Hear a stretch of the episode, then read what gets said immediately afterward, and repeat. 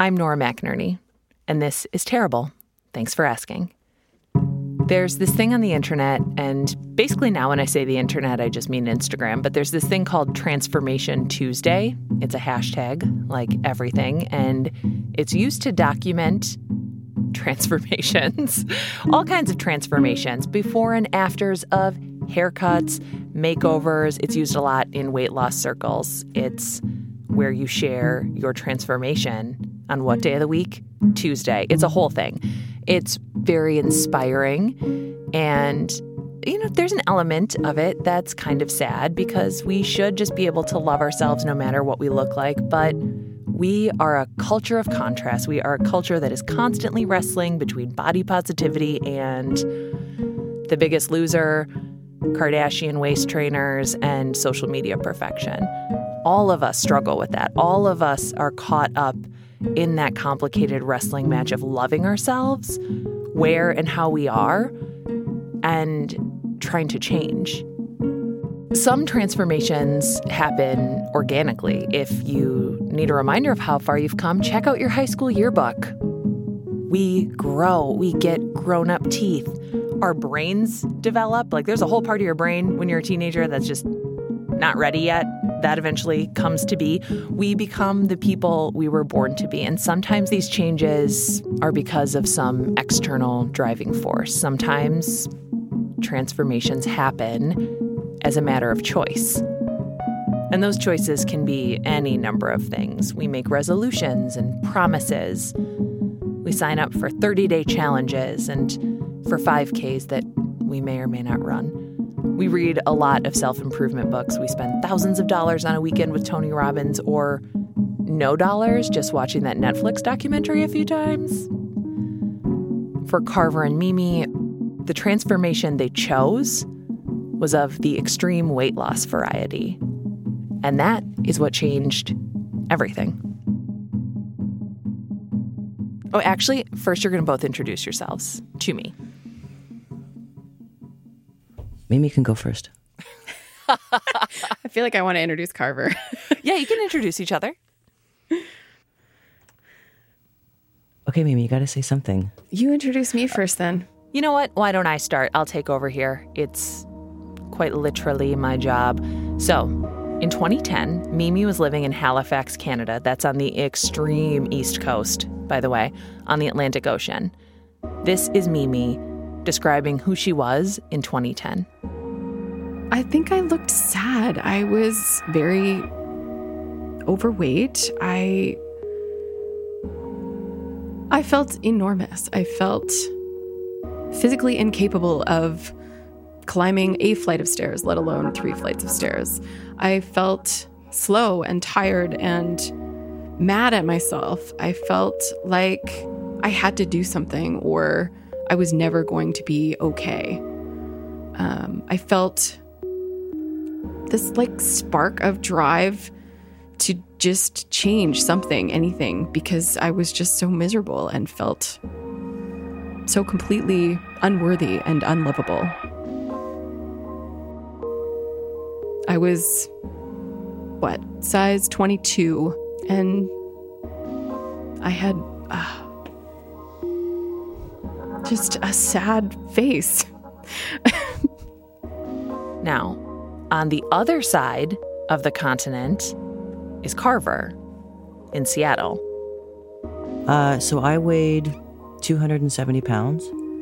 I was in a marriage, but I won't say unhappy, but I felt like my life, there was supposed to be more. I was turning 40, and at 40, I realized that I was going to be 70 in the blink of an eye, and I needed to do something about that. I was depressed. I had a very bad relationship with food. I was playing World of Warcraft for 8 hours a day on my days off, and I literally grew into a chair. When I first bought the chair, I fit in it, and then a year later, I didn't. I could no longer sit in that chair anymore because I had grown into it. I'd gained so much weight over the course of that year. Yeah, I was just in a bad place. A lot of dark clouds were sort of hanging out over my head, and I realized that I needed to do something about that.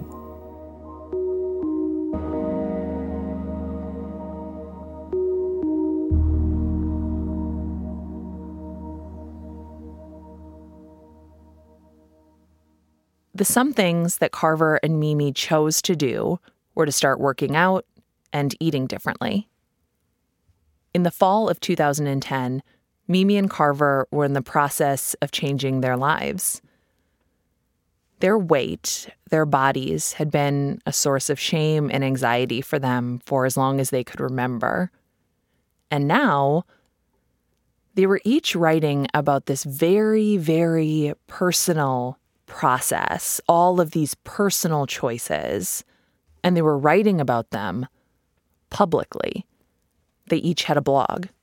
It was like a food journal in the very beginning, just to talk about, you know, what I ate and how many calories I burned and all of that. But then it really became this sort of safe space for me to talk about things that were coming up. So as I was losing weight, I realized that I was holding on to weight for a couple of different reasons. I've dealt with chronic depression in my family. I dealt with anxiety, also being on the Asperger spectrum. It just gave me a really safe space to be like, you know what? I'm feeling really freaked out, or I'm feeling really anxious about this. I'm also feeling really good about this. So it just became like this, I don't know, it was almost like a big soft pillow that I could just lay down and just, you know, think about my thoughts and put them out there for the world to read. It's so interesting to hear you describe the internet as a nice soft pillow. I was like, sometimes I would want to wail into that pillow.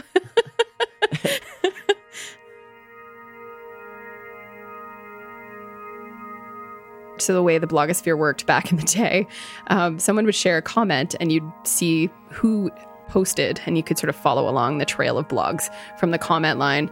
And Carver had seen a comment on someone else's blog that I had left, and he found me. And coincidentally, that same day, we had shared a blog post using the same photo from the interwebs. Something about... Well, the picture was some motivation required. And so the picture was a small caveman being chased by a T-Rex. So, you know, the caveman's running, right? So there's the motivation. And I think that that's what the blog posts were about. Were about how it's hard to find motivation to lose weight. So you really have to work at it. Like, you really have to sort of dig deep, because we don't have that big, you know, metaphorical T-Rex running us down to lose weight. Yeah, that's what it was. Yeah. And he left a comment on my blog saying, "Hey, I think I'm going to stalk you." Yeah, don't take this the wrong way, but I'm going to start stalking you, which is pretty much what I did. I go to the blog and I check it out and I read back and I realize how similar the things we're writing about are, and how much we're very much in the same space. Like, we were along the same kind of path and experiencing a lot of the same things. And I just remember feeling very connected to this person. I felt like Carver was my cheerleader. So I would always look for the comments from them on my blog each time I posted, and I think vice versa. Yeah. Carver and Mimi would comment back and forth on each other's posts, and they found in one another a cheerleader, a friend, someone to keep them going, someone to share their goals with, and to keep them motivated. I'm going to deadlift 100 pounds. Oh, I am going to totally deadlift way more than that. I'm going for 175. I'm going to run around the corner. Oh, I'm going to run a mile. Yes. I want to see my bicep when I flex in the mirror. Pew, pew, gun show. Pew. That's your goal? Gun show? Yeah, gun show. Pew, pew. Sun's out, guns out. Woo. I want to actually like myself more. Yeah, I'd like to like myself naked in the mirror. Oh, wow. Next level. Yeah. I want to have nice legs. I like nice muscular hockey legs. I want to get in a new dress size. Oh, yeah. That was cool, getting down into the lower sizes. So many pictures of Carver's pants, Nora. Like the starting pants and then the smaller pants and then smaller. Yeah. Remember, all of this is happening in the comments section on their blogs. with other commenters there, really. Like, everything they post is something that other commenters can see, can interact with. By the spring of 2011, Carver and Mimi had hit goal after goal after goal. And for Mimi, it felt great, not just physically. I was the strongest I remember ever being in my life. I felt mentally open for the first time. Like, I could handle things that before in my life I never thought I could. I felt successful, like I'd conquered something. And I felt almost like I was anticipating something big, but I didn't know what that was going to be.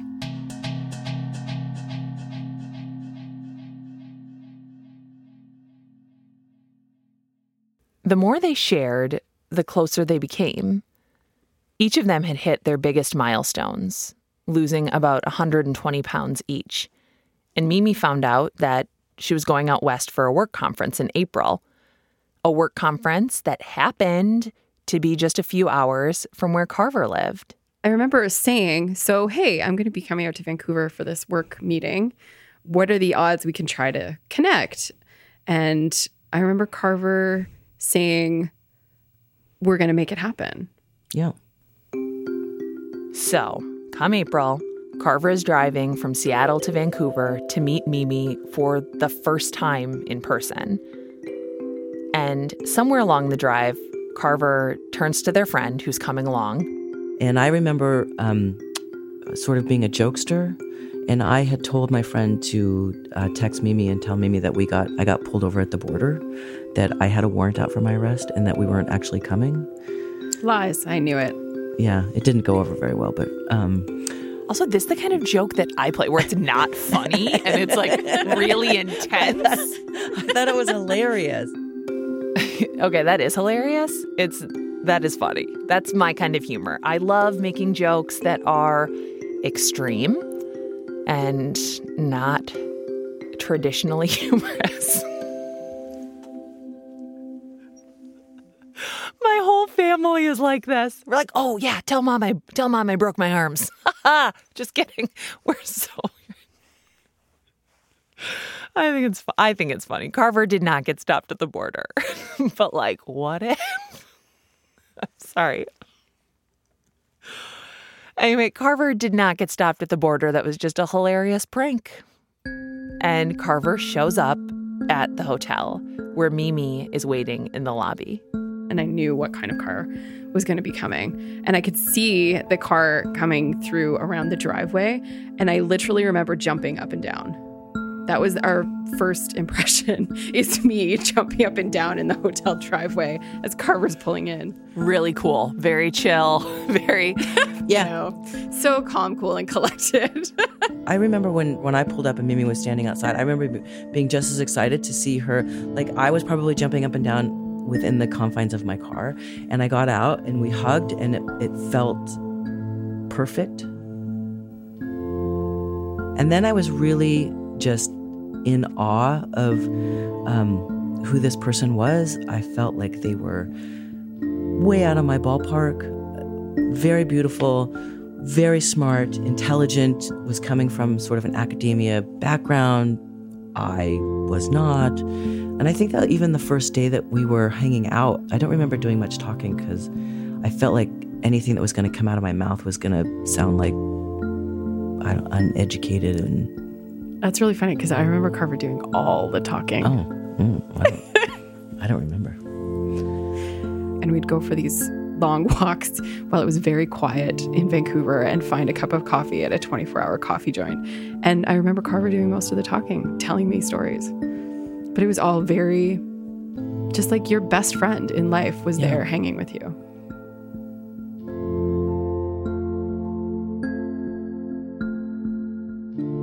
As somebody who's coming off 72 hours with my BFF Dave, I gotta tell you, this feeling is everything. It is everything when you meet a friend and they just get it. They get you. And it's like, no need for introductions. This is just us catching up on a lifetime. But we've already sort of known each other. And we've known each other but not known each other, and now we can just talk about anything. Let's talk about the hardest things. I remember we were talking about having new bodies mm-hmm. and not knowing what to do with them. Like when I lost the weight, I was so self-conscious about the way my body looked. Even though it looked better, I was so self-conscious about it that I was not being intimate with the person that I was with. And I remember having that conversation with Mimi, like, I don't know how to use this body. And further, I don't know how to share this body. Yeah. Yeah. They got this feeling, this shiny new friendship feeling for 48 hours, and then Carver drops Mimi back off at the work conference and drives back to Seattle, back to normal life, except not at all normal life. And it felt too far away. And literally like just sobbing my eyes out. And I have to go back to my then husband, and I don't even know what's going on. Like I'm not missing my husband, but I am immensely missing this person that I've been around for, you know, physically for 48 hours. And I think that was probably the moment that I realized that there was something happening, to at least for me.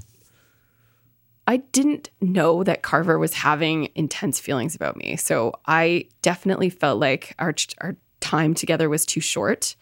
I was trying to figure out a way that I could come down to Seattle and hang out after my work conference. I was very distracted for my 2 days in conference. I remember Carver and I started texting as a way of trying to stay connected, even though we had to go back to our respective lives. So, Carver, you start texting this lady you met on the internet. Okay, so listen, Nora, it wasn't just texting. You're lucky if I was texting 100 times a month. We're talking 17,000 texts in the first month. He's not lying. Our cell phone bill that first month was ridiculous. Yes. Listeners should be reminded that unlimited texting is a relatively recent addition to your bill. We didn't have that. Yeah, it was 17,000 texts in the first month. So I was in love. Love? Okay, for 17,000 text messages, it had better be love. Okay, I've been married twice. I love both my husbands, not 17,000 texts worth in a pre-unlimited data era or even a current unlimited data era. I don't think I've ever sent 17,000 text messages, period, let alone to one human. Yeah, okay, so that's love. Or it's love for Carver, at least. I needed her to know that I loved her and that I was in love with her solely for the fact that she could understand that she actually is lovable, because look, here I am. I actually love you and I'm in love with you. And I remember having that, it was 5:30 in the morning for me. I was getting ready to go to the gym, of course. And so it was 9:30 for Mimi where she was. And I remember being on the phone and saying, I have to tell you something. And she was like, okay. And I was like, I don't want you to take this the wrong way. And she was like, okay. And I was like, no, I'm serious. Like, I'm not expecting anything. And she was like, okay, tell me. And I was like, I am in love with you. And then I threw the phone down. And I remember time stopping. Yeah, I threw the phone down and I was like, I'm not going to pick that back up because she's going to tell me that I'm being silly or whatever. Anyway, so I picked it back up and you know, I just said, I'm telling you this not because I want you to reciprocate. I'm not asking for anything in return. It was, I just want you to know that you are loved and that I love you and that you're lovable. And then I remember saying, I don't know what to do with that. I was still presenting very female to Mimi, and so I was saying this as a woman, as a female. You know, here was a queer woman telling a straight woman that I loved her. And I think the confusion came from really, really wanting to love this person, but all of this confusion with my own sexuality and what did that mean and how would I tell people? And that's literally where my mind went when someone told me they loved me for the first time. That wasn't my parents. It was, what are other people going to think if I admit that I love this person? And what did that mean in my life? And that was the first time anyone who wasn't your parents had said that they loved you? Yeah, in that sort of intimate, I'm in love with you way. How would you imagine that would feel hearing those words for the first time? you can hear what I expect out of love by listening to early Taylor Swift albums. I'm like, there's going to be a staircase, rain, precipitation of some kind. Like, White Horse. There's the beach. There's like a sweeping off the feet. Mm-hmm. There's the what we're both crying. I don't know why. Yes. It shattered my world when it did, because this was a person that I trusted intimately, because they followed my life as it was unfolding in this transformative way for a year. And then they saw who I was in person and still needed to tell me they were in love with me. So I never imagined what it was going to be like. I never believed it was going to happen. And I think that's in part why Carver felt it so important to tell me. So I kind of sat with that and tried to figure out what I was going to do. I remember the next time I had talked to Carver, I said, I'm just going to hold on to that until I know what to do. Whatever she believes about herself, Mimi is lovable. And that's what Carver needs Mimi to know, that she is lovable and she will find love, whoever it's with. Carver isn't expecting anything from Mimi. Mimi is straight. Carver is married. Married. Regardless of how Mimi responds to Carver's admission, Carver is married. And it's complicated. At the same time that Carver had started their weight loss transformation the previous fall, Carver's partner was making their own transition from female to male. Carver was also born female and starting to realize some changes in their own gender identity. That's why you'll notice so many pronouns in this story, because there are many more ways to transform than just our weight. As the more weight came off, the more I was realizing about my own gender identity, as my then husband was completing his transition. I realized that I wasn't the person for him anymore. Like, he really needed a wife or a female counterpart to who he was in his identity. And I wasn't that person anymore. And so it was kind of a crossroads for me. And I struggled a lot because it was really unfamiliar. Carver doesn't know what, if anything, will happen with Mimi. But Carver does know the fairest and most honest thing that they can do is also a very, very, very hard thing to do. This marriage has to end. My intention was, I'm having feelings for somebody else, and you deserve to be with somebody who is going to love you for exactly for who you are and care about you as intensely as I'm caring about this person I don't even know. So it was almost like I was giving him permission to go and find his person, because I was not going to be that person anymore.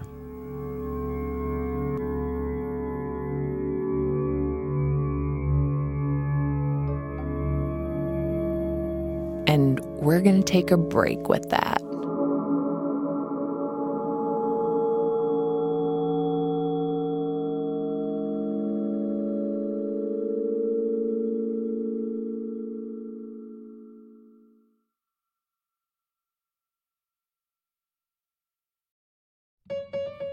Terrible Thanks for Asking has stuff you can buy. You know what I love? Things, stuff, belongings, merchandise, objects, material, possessions, mugs, hats, notebooks, shirts.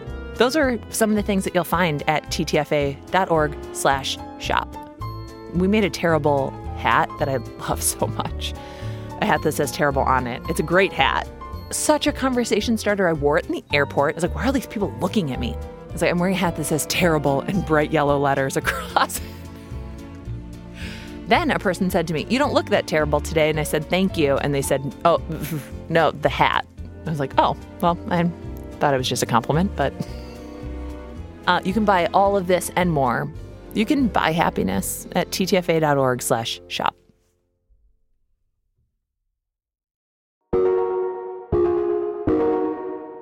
We're back.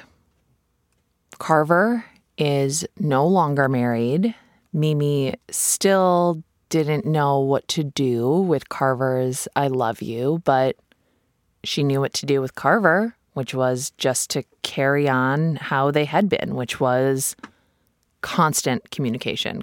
One day they turned on Skype and they just never turned it off.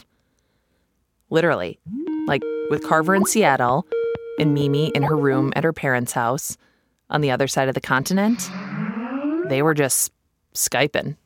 So I would open my laptop up and Carver would open up their laptop and I'd go get ready in the morning. Carver would roll over in bed at 2 a.m. and watch me put my makeup on.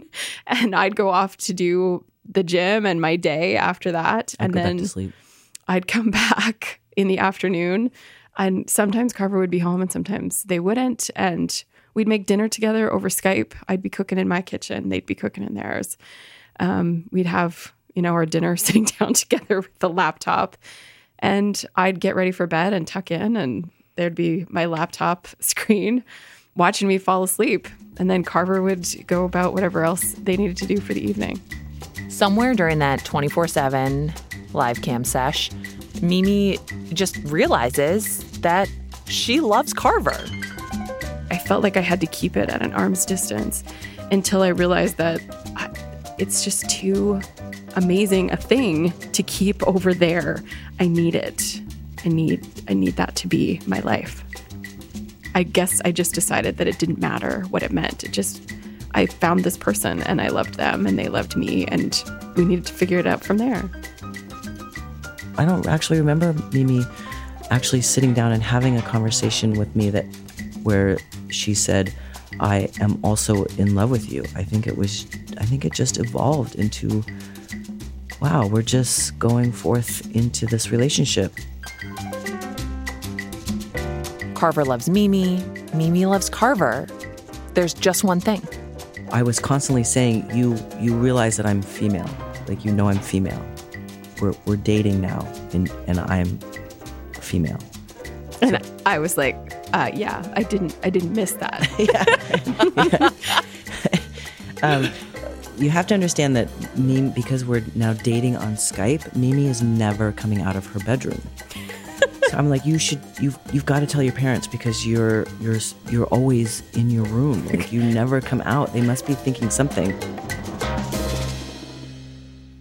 So this is a big moment for Mimi. She gathers up all of her courage and decides, I'm coming out.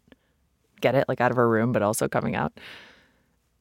She decides that she's going to tell her mom first. I was like, okay, I'm here for you, sort of, because I'm in Seattle, but I'm here for you. And she goes up, and it wasn't even a minute. She comes back down. She sits down back in front of the computer, and I'm like, how was it? And she was like, my mom was watching Ellen. And I said, Mom, I'm dating somebody. And she turned, and she was like, okay. And she was like, and it's a girl. And her mom was like, yeah, I kind of figured. And then that was it. That was the conversation. Yep. And then her mom went back to watching Ellen. Pretty much. Yeah. That's pretty much how that happened. No big deal. I know. Like, no, like. She's like, no, are you going to continue to interrupt Ellen for me? Or did you have something important to tell me? She's like, I don't know if you know this, but I'm watching Ellen right now. Yeah. Yeah. Yep. So with that out of the way and mom back to watching Ellen, Mimi and Carver, who haven't seen each other since April, plan to meet in Vancouver in July. This will be their second IRL meeting. The premise is that we were dating and we wanted to be together, and I lived in America and Mimi didn't. So we needed to figure out how to be together, and it made the most sense to get married so that I could go to Canada. July arrives. Mimi heads off to Vancouver to her wedding, maybe. And I said to myself when I got on this plane, I was like, no one knows. If it doesn't feel right for a second, you can just bail.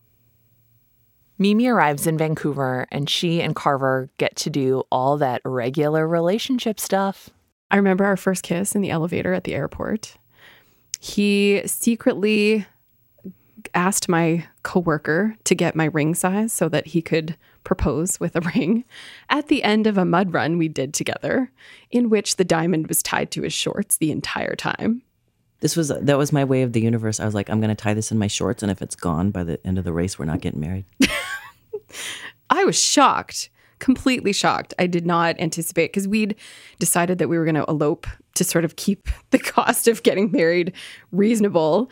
And I had convinced Carver to spend money on photographers, because if I wasn't going to tell my family I was getting married, I at least had to have good pictures. So I never imagined he would have found extra money to buy me a ring. So I was absolutely shocked. 3 days later, they were married. But there was still the whole American-Canadian thing to deal with, and each of them still had jobs in their respective cities, so the marriage didn't really change much. They were still long distance. You might be asking yourself, but why is this a TTFA story? What's so terrible about this? Well, how about this?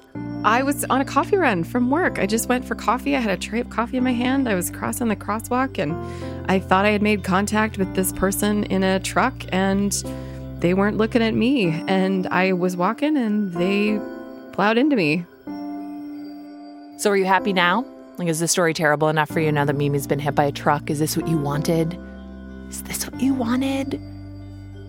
The truck, I mean, she was in a crosswalk, so the truck wasn't, speeding. It was going very fast, but she's still got hit by a truck, and she's incapacitated. It's November. It's only been 4 months since they got married. Carver got the phone call. The ambulance driver, I remember asking for my cell phone and said, who should I call? And I was like, well, you have to call my partner. So they called him, and Carver's phone is ringing. I never called. I always texted. So I don't know why she's calling. And I remember answering the phone and saying, ha, ha, ha, you butt dialed me. And then hearing somebody else's voice. And the ambulance driver says, so Megan's been in an accident and you're going to have to come to the hospital. I said, I can't come to the hospital because I'm in Seattle. And I literally packed a bag and told all my friends that I was leaving, and told my work I was leaving. And I was on a plane 3 hours later and trying to get to Halifax as soon as I could. Their young marriage, which was already unusual due to the 4 time zones between them, is now even more unusual because they are newlyweds living in rural Halifax with Mimi's parents. Carver can't work. She's an American who lives in Canada. They don't just let you work right away. And Mimi can't work out. She has chronic pain from the accident, which eventually means that she can't work either. So they have no income. And the things that brought them together, fitness and health, can't really be a part of Mimi's life like it had been. And that's hard. It's hard on both of them. I had all these expectations of what life with Carver was going to be like. I was going to introduce Carver to my trainer, and we were going to work out together, and we were going to cook together, and we were going to be able to do these great hikes all around the coastline of Nova Scotia. And he's now here, and for a little while, I couldn't even really get around, let alone be able to introduce him to all these things and feel strong. I felt defeated and like I was disappointing him. The first year was just not at all what I expected. Yeah, no, it was a struggle for us. Because, I got to Halifax, and I continued to move, and I continued to run and marathons and doing half Ironmans. And from my perspective, needing to have that physical movement, but also not wanting Mimi to feel like she's less of a person because she's not able to keep up with me, and then also not wanting to feel guilty because I was continuing to move and move in longer distances and in greater amounts, and really having to be very kind to the relationship. We had to be very kind to the marriage in the very beginning. It was like a little chickadee, in our hands, and we just had to be like, okay, marriage, this is not what we thought it was going to be. We thought we were going to get, a puppy, but here's this tiny little chickadee, and so we're going to, just love it and let it evolve the way that it's going to evolve. Carver has maintained his weight loss, so I compare myself a lot. Our stories aren't the same anymore, and that sometimes feels like the strength of how we met. I think for me, the transformation is ongoing, and I think that we all have these sort of visions of grandeur, we're going to lose all this weight and we're going to be totally in love with our bodies. And then you get to that space and you're like, actually, I don't love my body. And so then you realize that it's not about the physical aspects of who we are, but it's about sort of loving the mental aspects of who we are. So I think that we just make these assumptions that the body's going to get to a place where it's going to be more perfect than what we had. And then you get to that place and you're like, oh shit, I actually don't love it like I thought I would.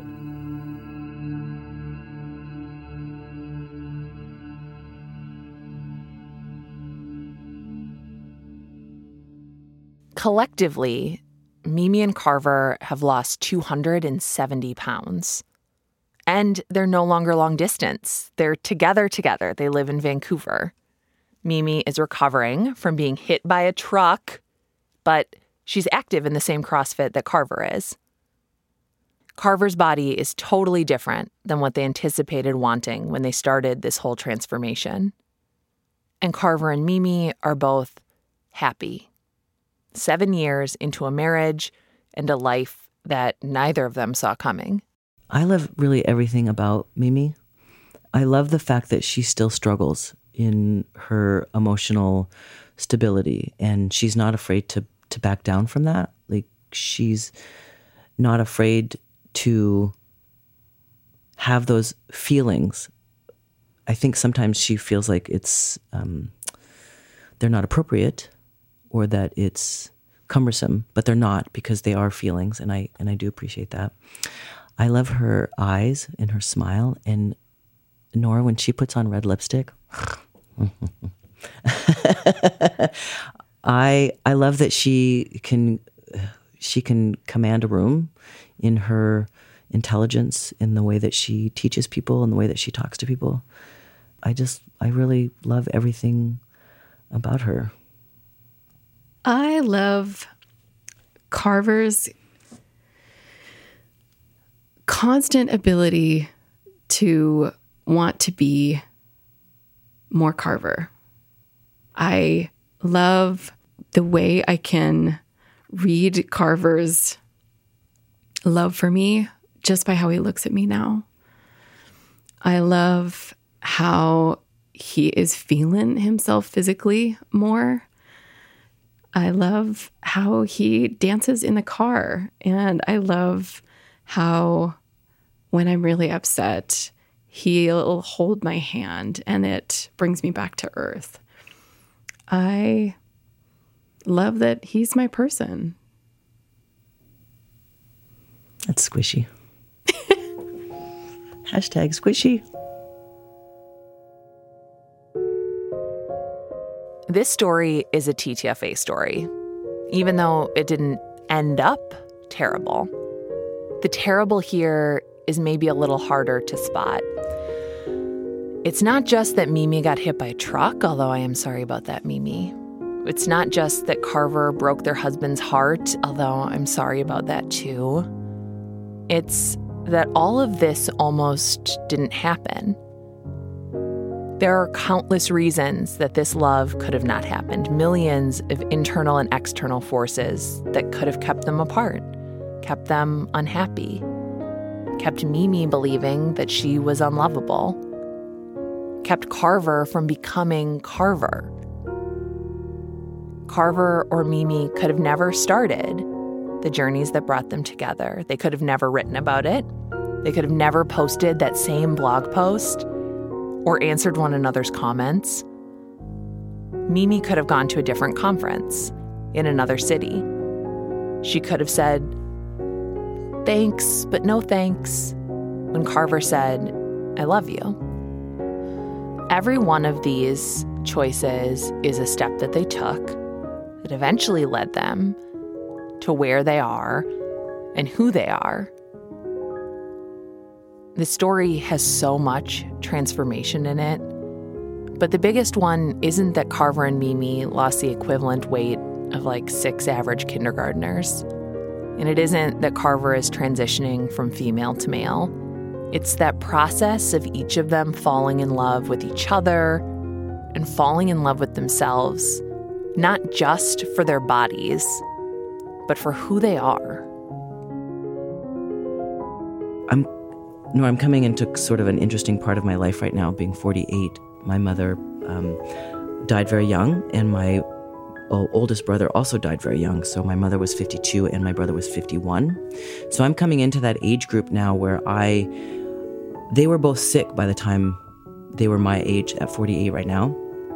So I spend a lot of time thinking about that, about how sick my mother was at 48, how sick my brother was at 48, and how not sick I am at 48, that I am healthy, that my body is healthy, my heart is healthy, my muscles are healthy, my brain is healthy.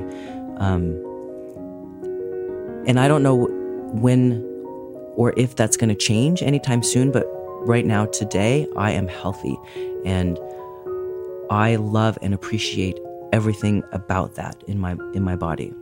Every day I wake up and I'm like, oh, here we are, and I'm not sick. This is awesome. I like that I can keep showing up at 5 a.m. in the gym and trying and slowly getting stronger. Even if I'm the athlete that's scaling the workout the most, I still feel like it's a great thing to show up and that my body can get me through whatever that scaled version of the workout is. I love feeling stronger mentally. I have those demons. I can wrestle with them, but I can still come out on the other side. I love that I'm stronger than I thought I had the power to be. I love that even when stuff happens in my life, that I can still put it all together and find a way to move through it. I love that I have an appreciation for my body now that I didn't have in 2010. I love that I can see I am a lovable person, and I love that I can admit that and feel like it's not a facade. I'm not just saying it.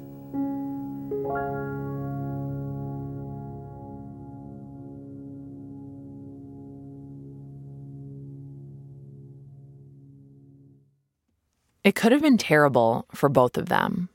It was for a while. And it might be again. Statistically, it's going to be. But it will never be the terrible that it was. Because they're different now. Because everything is different now. And not because of their bodies, either. But because nothing in this world transforms us like love does.